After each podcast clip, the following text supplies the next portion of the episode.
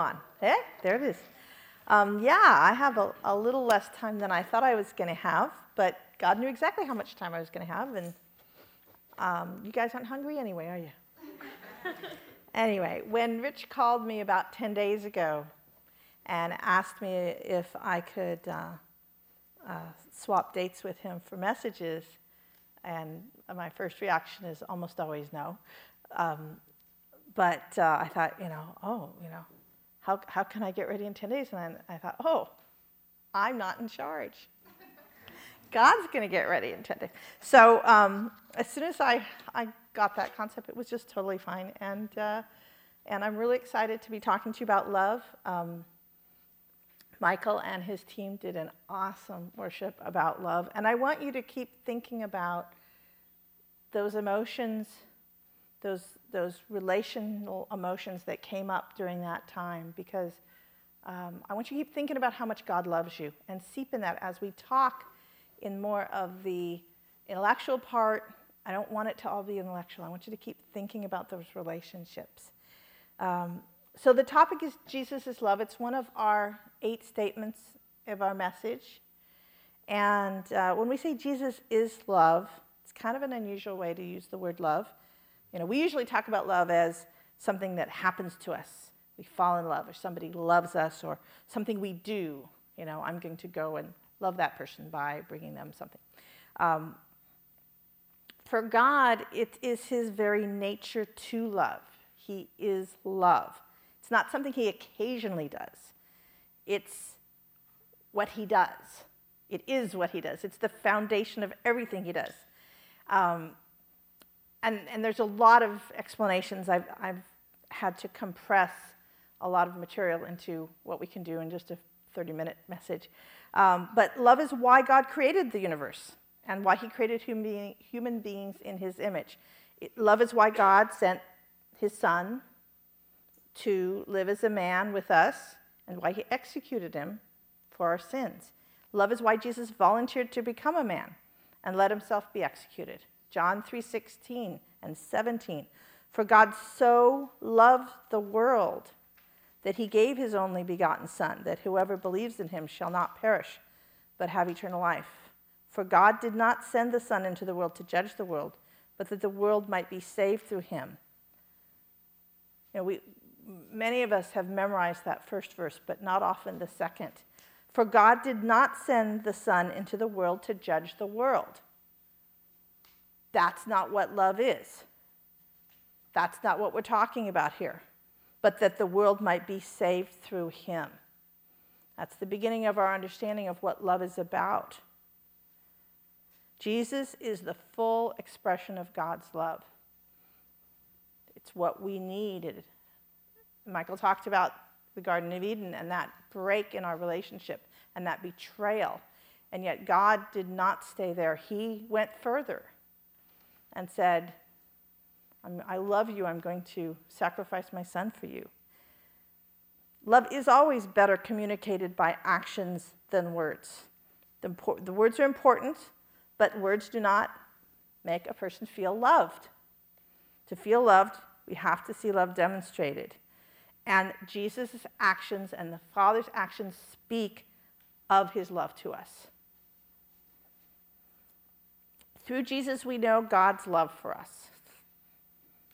And through Jesus, we become able to love God and all others just as he loves. As we say, God's love is fully expressed in Jesus Christ. But through Jesus, we become able to love God and love others as he loves. How could we possibly do that? How could we possibly do that? Well, first, God loved us. Romans 5 6 through 10. For while we were still helpless, at the right time, Christ died for the ungodly. For one will hardly die for a righteous man, though perhaps for the good man someone would dare even to die. But God demonstrated his own love towards us, in that while we were yet sinners, Christ died for us.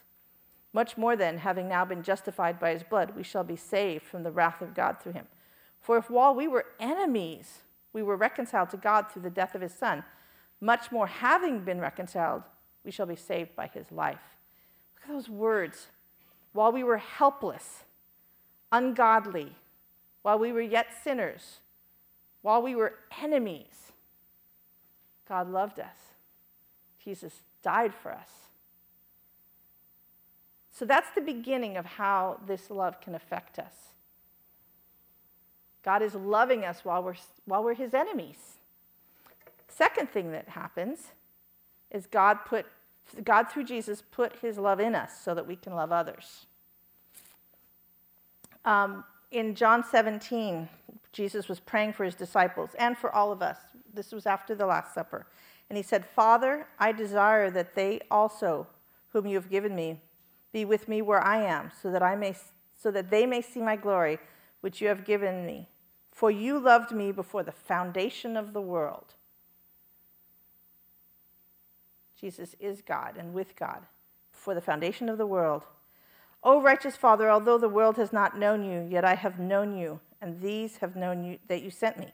And I have made your name known to them and will make it known, so that the love with which you loved me may be in them and I in them. That love that was from the foundation of the world, that the love with which you loved me may be in them and I in them. So we've got God's love in us. That same love that is between the Father and the Son from the foundation of the world is in us. Because they put it there. Not because we, remember, we were the enemies. He loved us, he put that love in there through Jesus. So, what do we do? So, what is our response to God's love for us and his love in us? Well, that love is going to transform us. And uh, it's going to take some process. And again, this is where we're going to get into a little bit of, of like we we're saying, you know, ways that this happens, but, but keep thinking about the relationship. Keep thinking about what that means. What kind of tremendous love is in you that God put there? That love that's between the Father and the Son since the foundation of the world. It's kind of a big thing, kind of incomprehensible. One, as we get transformed by that, one way that it becomes evident to ourselves and to others is by how we love and whom we choose to love. Because love is an action and love is a choice for us. For God, love is what He is and who He is. For us, we have actions, we have choices. Um, the way that that love shows up, the way that other people can feel it, just like we need to feel love, God's love, other people need to feel God's love. And we can do that. We, oh my gosh, we can do that through our actions and through our choices. So, we're going to talk about four commands that are different aspects, different levels of transformation of this love thing. Four commands that we got from God and from Jesus. First one, love God. In the Old, in the Old Testament, the Old Testament, God commanded, Hear, O Israel, the Lord our God, the Lord is one. You shall love the Lord your God with all your heart and all your soul and all your might. We're supposed to love God, the God that is love. Okay? We're supposed to love him. Right. And Jesus, when asked by a lawyer, which is the greatest commandment in the law, he answered, you shall love the Lord your God with all your heart, and with all your soul, and with all your mind. This is the greatest and foremost commandment. So, how do we love God, who is love? He is love himself. He's the reason for our ability to love. He's the source of all the love that we have to give. How do we love him? And this has been a struggle for me because, um, you know, we talk about I'm going to keep referring to. He just said so many good things. It's like I was. I, I, it's a good thing I put away my pen. I personally put away my pen before worship started, so I didn't want to keep taking notes. I was done taking notes, but it's like, oh, I should write that down. Oh, I should. Oh, I should put a note there. It's like, oh, thank you, thank you, God, that you told me to put away my pen. Um, we don't walk day to day. I don't walk day to day feeling God's love. I want to, but I don't always. Even more so, I want to feel that I'm loving God. I want to know that I'm expressing that love to God. You know, I want to sit maybe by my room and say, I love you, God, and really do something or, or express something and I feel inadequate. I feel like I don't know what to do. So that's me. Other people may not have that. Um, so that's been a difficulty for me. But listen to this. This is in Matthew chapter 25, verses 31 through 46. Uh, this is during the judgment time. But when the Son of Man comes in his glory, and all the angels with him, then he will sit on his glorious throne. All the nations will be gathered before him, and he will separate them from one another, as a shepherd separates the sheep from the goats. He'll put the sheep on his right and the goats on his left. He will say to those on his right, Come, you who are blessed of my Father, inherit the kingdom prepared for you from the foundation of the world. For when I was hungry, you gave me something to eat. I was thirsty, and you gave me something to drink. I was a stranger, and you invited me in. Naked, and you clothed me. I was sick, and you visited me. I was in prison, and you came to me. Then the righteous will answer him, Lord, when did we see you hungry and feed you, or thirsty and give you something to drink? When did we see you a stranger and invite you in, or naked and clothe you? When did we see you sick or in prison and come to you? The king will answer to them and say, Truly I say to you, to the extent that you did it to one of these brothers of mine, even the least of them, you did it to me. And this was my answer. How do we love God? How do we express our love to God? We want to. We want to say, God, I am so grateful. You love me so much. How do we express that love to Him? We love others. It's so simple. Is it simple? No. It's simple, but very difficult. And, and as much as we want to do something else, because we often want to do something else, sometimes things that are very simple and straightforward are, are not what we want to do. If you read the newsletter, Marcia talked about the, the other Trinity, the me, myself, and I Trinity. And uh, I love that. Um, yeah, you know, oh God, I, I want to just love you. I just want to sit in my room and sing songs, and I want to let you know how much I love you. And he says, To the extent that you did it to one of the brothers, you did it to me. That's how he wants us to love. He wants us to love others. Jesus is love, God is love, and he wants us to love others. That's why we've got this love in us. So, our answer, our first answer to love God, we love others like God loves. So let's go further. Another command. A new commandment I give to you, that you love one another, even as I have loved you, that you also love one another. This is in John 13, 34. Is he, oh, the verses aren't up there. Oh, there it is. Oh, okay. I'm sorry. I, it's the first time I turned. I'm so nervous. I forgot to turn around and even see that that was going on. Or have, so there, he's been he's got he's got it handled. Okay, okay, good. So now I can count on that they're up there. I've been assuming that. Okay. Um, even as I've loved you, that you also love one another. By all this, men will know that you are my disciples if you have love for one another. You know, it's a, it takes a miracle to love like God loves. Because we already talked about how huge and amazing that is. And that's why Jesus told us all men will know that you are my disciples if you have love for one another, because that would be a miracle. We couldn't do that on ourselves. We can't. We just, it's just, it's, it's that real simple thing that is so hard. So, the only way we can love one another is because God is intervening in our lives, changing us, carrying us along. Twice more, in John 15, 12 and in John 15, 17, he said, This is my commandment that you love one another just as I've loved you, and then this is I, this I command you that you love one another. Three times in uh, in a period of just about three chapters.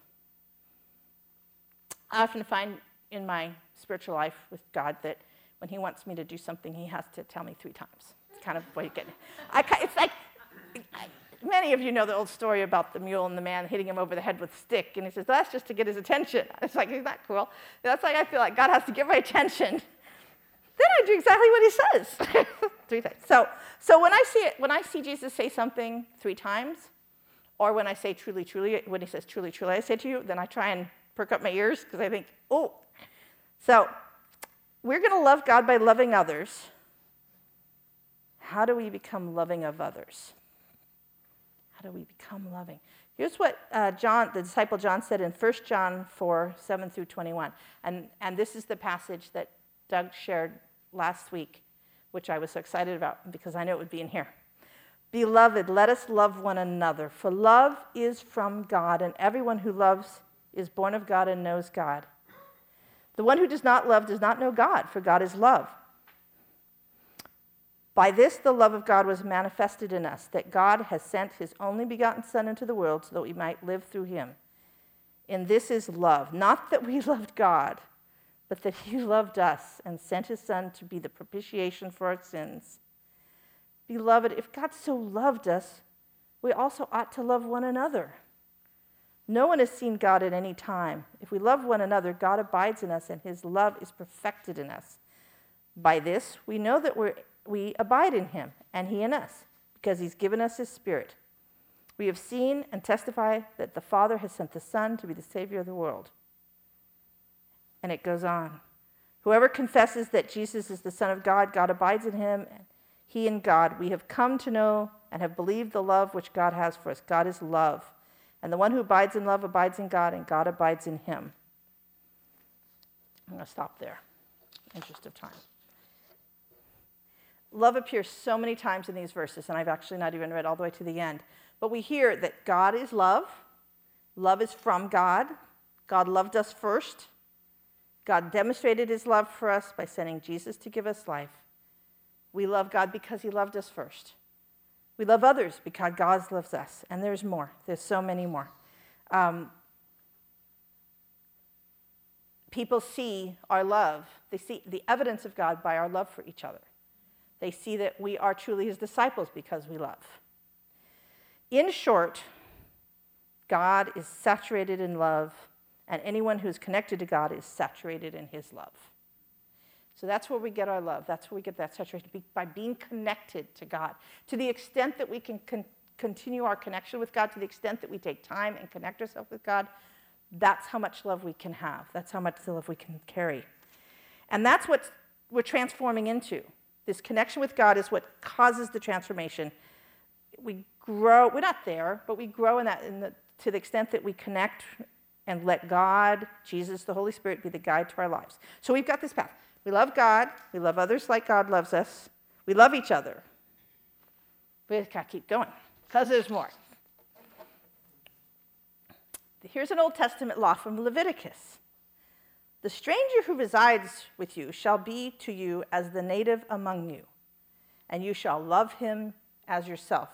For you were aliens in the land of Egypt. I am the Lord your God. This is what the Jewish nations were taught this is in Moses' law, which is their foundation, that the native, that the um, stranger who resides, you shall love him as yourself. We, we, we are more familiar with the later verse, which I'm going to read, but that's way back at the beginning. And that's what they're familiar with. That's their source, that they should love the alien within them. Okay? But in Luke chapter 10, we have a story. The lawyer stood up, put him to the test, saying, Teacher, what shall I do to inherit eternal life? And he said, What is written in the law? How does it read to you? He said, You shall love the Lord your God with all your heart and all your soul and all your strength, with all your mind, and your neighbor as yourself. And he said, You've answered correctly. Do this and you will live. But wishing to justify himself, he said, Who is my neighbor? Jesus replied, A man was going down from Jerusalem to Jericho and fell among robbers, and they stripped him and beat him and went away, leaving him half dead. And by chance, a priest was going down on that road, and when they saw him, he passed on the other side. Likewise, a Levite also. Remember, Levites is the tribe that is in support of the priests and part of the priest's family. They have expectations in that regard. When he came to the place, he saw him and passed on the other side. But a Samaritan who was on the journey came upon him. Samaritan, let's stop there.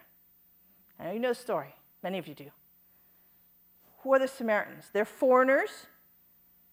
When, when um, 10 of the tribes of Israel were captured by the Assyrians, they were dispersed, and Assyria brought foreigners in. That's what they do to mix people up to, so people don't, aren't attached to their land, and that's how they can conquer them.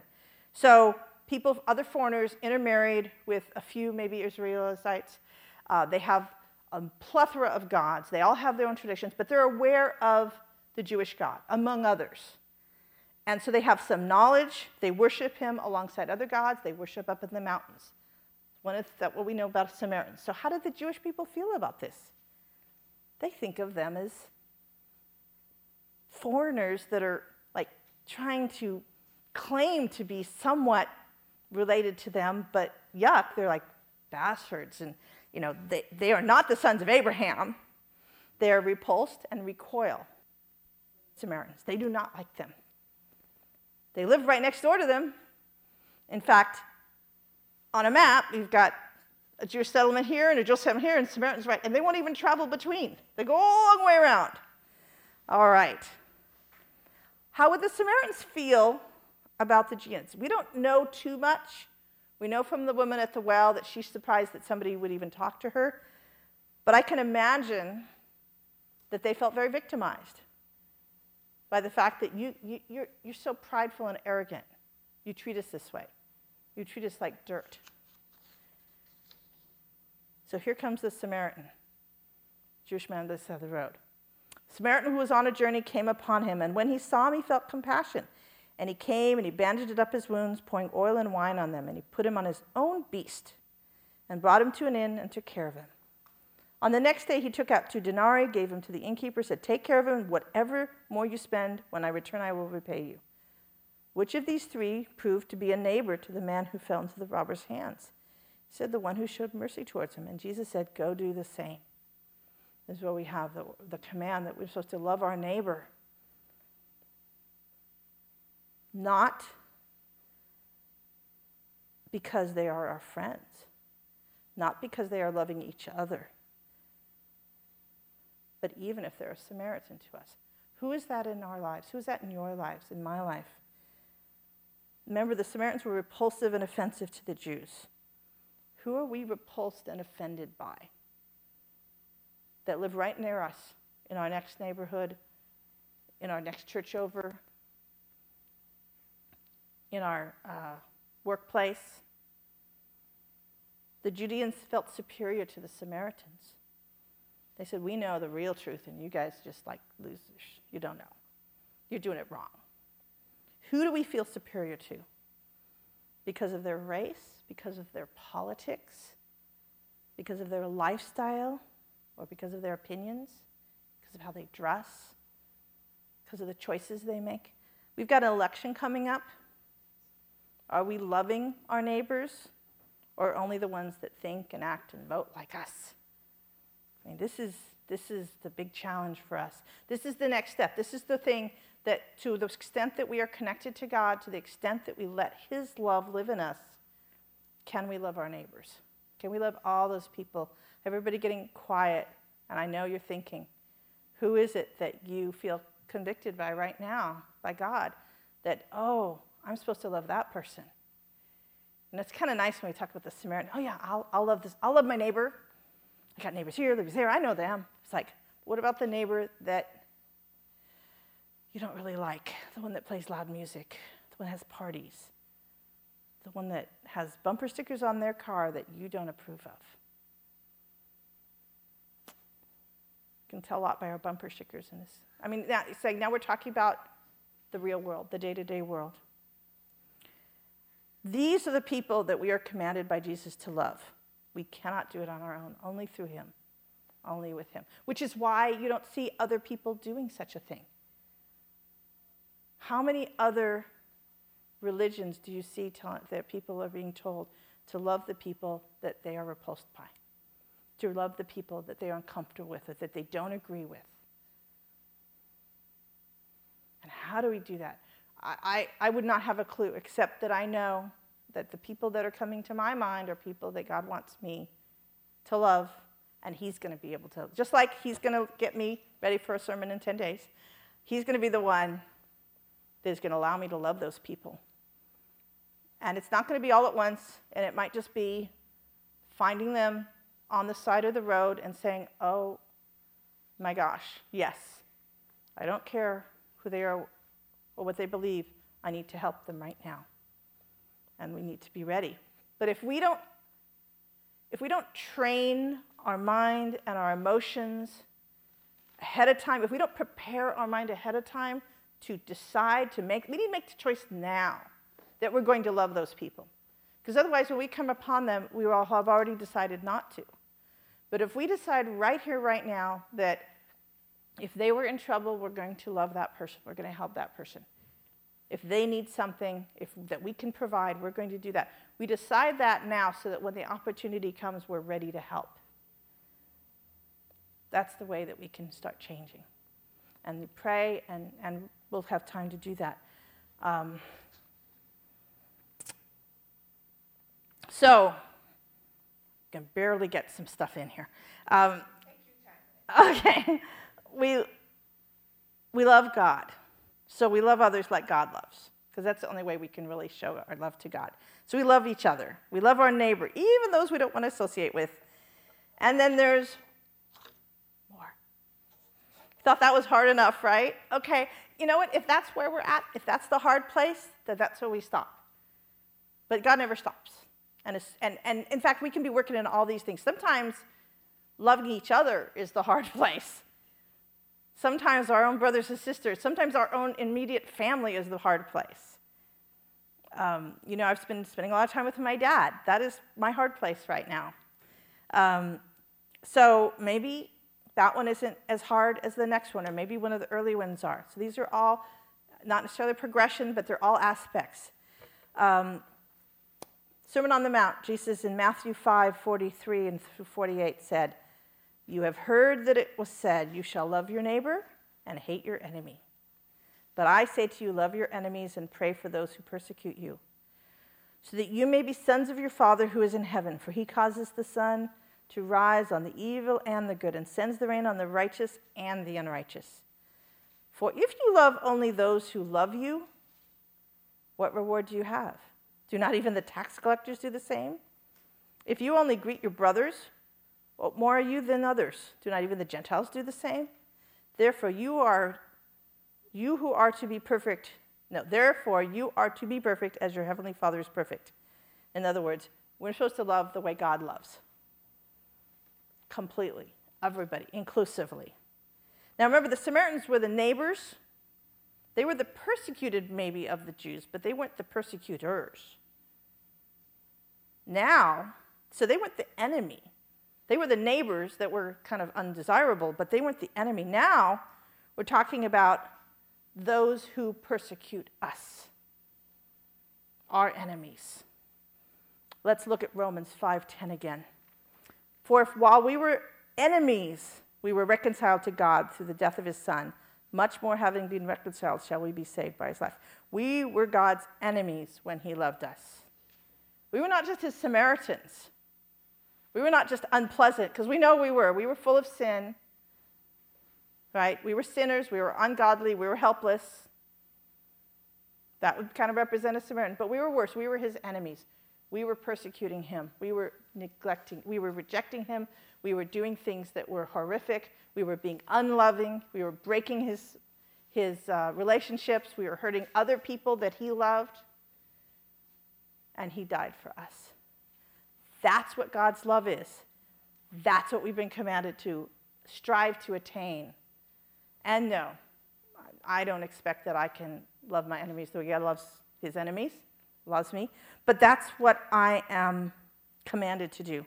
Jesus expects us to love as he and his Father love. He expects us to follow his commands. We cannot do any of this on our own power. Only when we are saturated in God's love can we love. So now we think who are our enemies? You know, do we have them? Is anyone persecuting us? We are we are more, most often in a, in a fortunate place where we don't have big external government controlled persecution. But in our lives, there are times where people lie about us, or tell lies about us, or reject us, or turn away from us. And take away things from us, take away relationships, block us from what, what we know God's love is. Those are our enemies, and we're to love them. I, I, you know, I was thinking this morning, and I don't have the name, but for the first time just recently, I read The Hiding Place by Corrie Ten Boom. And, you know, it's interesting.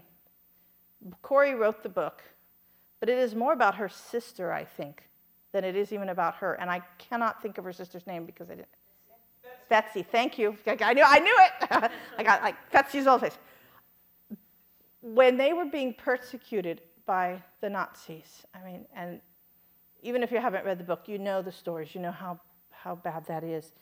Betsie was the one when some young man was coming and, and abusing them and beating them, and she would pray for that young Nazi man because she felt that this was horribly tearing to his soul, that she knew what damage it was doing to him.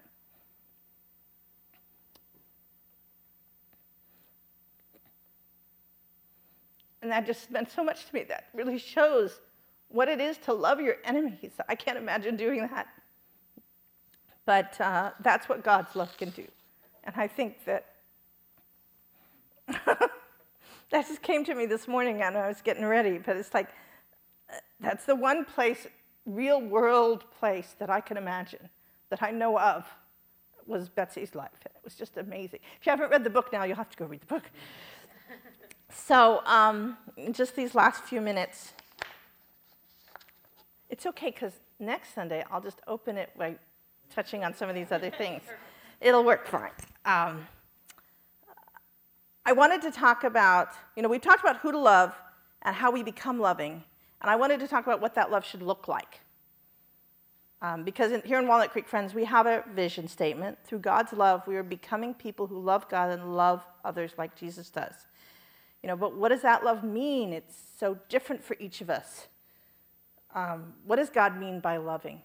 I mean, and Michael said it perfectly. He said, it's like a relationship and it looks totally different for each of us. It's very personal. Um, but so, how do we do this day by day?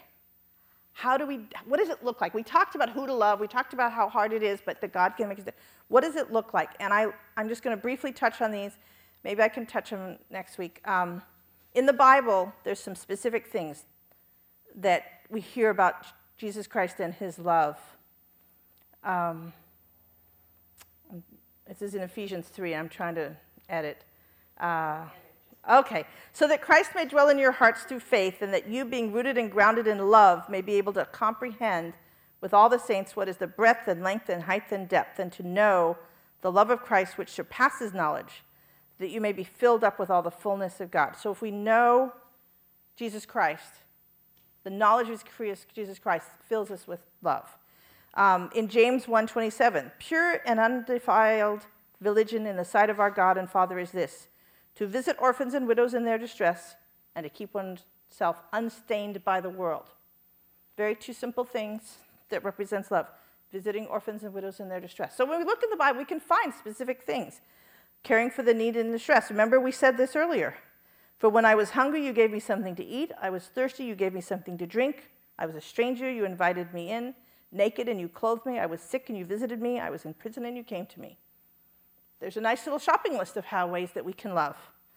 Um, we're going to be working at the shelter, and that is because we want to show God's love to the people.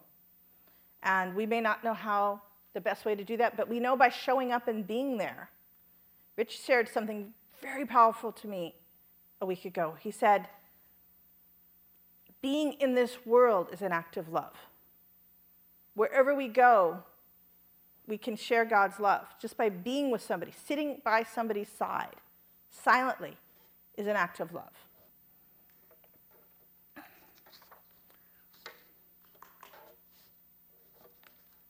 There is one other way that I think we could really learn about love, and it's looking at Jesus as a model. This is not what he said, what he commanded, he, when he's speaking to us through the disciples, but what he did with others, how he behaved in the world. And uh, I'm going to share some, there's lots. And this is where just knowledge of Jesus is a way to learn about love. So I'm going to share four or five cases. Um, in Matthew 19, then some children were brought to him so that he might lay his hands on them and pray. And the disciples rebuked them, and he said, Let the children alone, and do not hinder them from coming to me, for the kingdom of heaven belongs to such as these. Jesus' relationship with children. He gave them importance. This was Jesus, this was God, and the disciples said, Don't be bothered with children. We should not do that to children.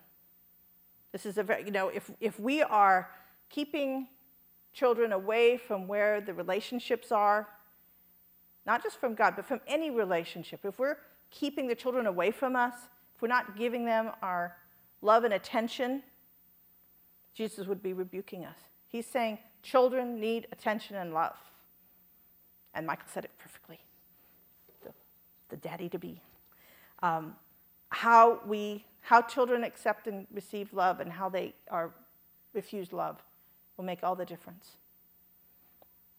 Um, in John 8, 3 through 11, there's a story about an adulterous woman. And I'm going to jump down to, uh, to all the people persecuting her and what Jesus said to her. What did he say to her?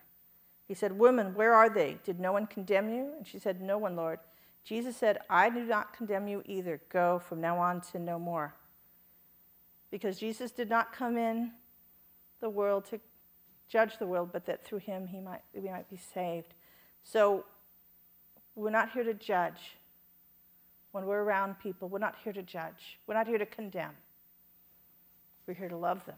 We're here to build relationship, to do whatever we can to express that Jesus will save them. So we can see what Jesus does, and that's our model. If he did not condemn this woman, who are we to condemn anyone? When he called Matthew the tax collector, the Pharisees said, Why is your teacher eating with tax collectors and sinners? But when Jesus heard this, he said, Is it not those who are it is not those who are healthy who need a physician, but those who are sick. But go and learn what this means. I desire compassion. We need to spend time with the people each other, the neighbors, Samaritans, the unpleasant ones, the enemies, if we can. I mean, sometimes that's not our, that's not our choice. We need to love them maybe from afar. We need to love them and not interfere. But um, we need to spend time, especially with the people that we think of as the Samaritans in our life. That's what Jesus did. That's what he did. That's what we need to do. We need to see his model and follow it.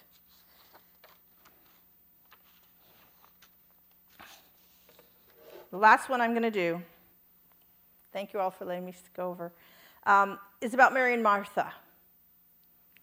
is that a favorite? I'm going to look at it a little differently. So it might not be the way you look at Mary and Martha. Uh, I'm going to read the whole story. Now, as they were traveling along, he entered a village, and a woman named Martha welcomed him into her home. She had a sister called Mary who was seated at the Lord's feet, listening to his word. But Martha was distracted with all her preparations, and she came up to him and said, Lord, do you not care that my sister has left me with all the serving to do alone? Tell her to help me.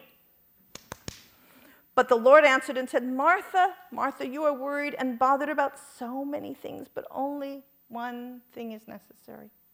For Mary has chosen the good part which shall not be taken away from her.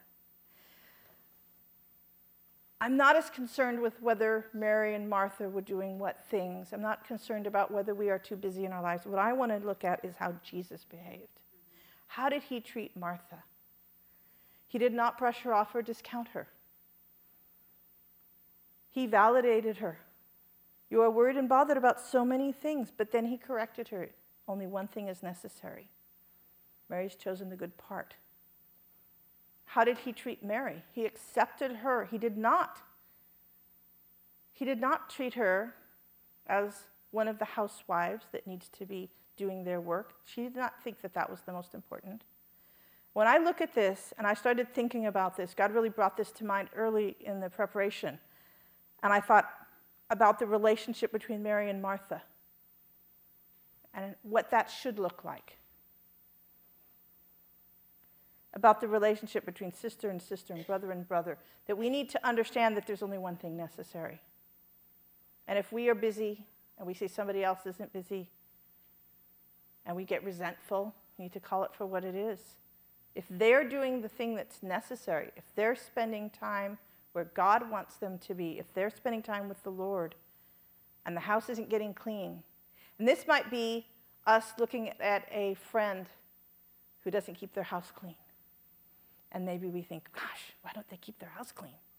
Or that we think that our house isn't clean enough because their house is always clean and ours isn't. And we just beat ourselves up that we can't keep our house clean. But that's not the necessary thing anyway. We've Got our eyes on the wrong priorities. How about parent to child? How we treat our kids. Are, are we complaining because their room is a mess? And are they busy serving their friends by inviting them to come play and giving them a place? Because they know their house is the house where, where kids can be welcome and happy, and so they want everybody to come to their house. And yet we're worried because the house is a mess. What's our priorities? Husband to wife, wife to husband. Are we upset because our husband hasn't repaired the fence or taken out the trash? Or are we upset because our wife doesn't have dinner on the table? What are they really doing? Are they doing what God calls them to do? Are they doing the necessary thing? So I was amazed in looking at Mary and Martha from a very different point of view, looking at relationships, because that's what I want us to do. I want us to look at Jesus as the model for relationships. There are so many, I mean, every interaction he has not just what he commands, but what he does, because he is our model. He is God's love in the world, walking and talking. And that's what we're supposed to become. That's what we're transforming into. So that's one of the things we can do. There's a lot of ways that we can find our success. We said it's really hard to love like God loves, but we can find the clues. They're all in there. Just look at Jesus, look at what he commands, look at how he treats people bottom line, look how he treats people. Look how he talks to people. And then we tell God we can't do it. We're going to rely on you. We're going to rely on you to bring messages. We're going to rely on you to help us get through the day, to get a job. We're going to rely on you, all these things, but we're going to rely on you to show us how to love. Pray with me, please. Father, we want to feel your love we want to know it and feel it and let it bring us to tears. And then we want to respond, and, and we want to respond to you. Uh, we can't add anything to you. You are all love. You've told us what to do. Be the conduit. The way we love you is to love others.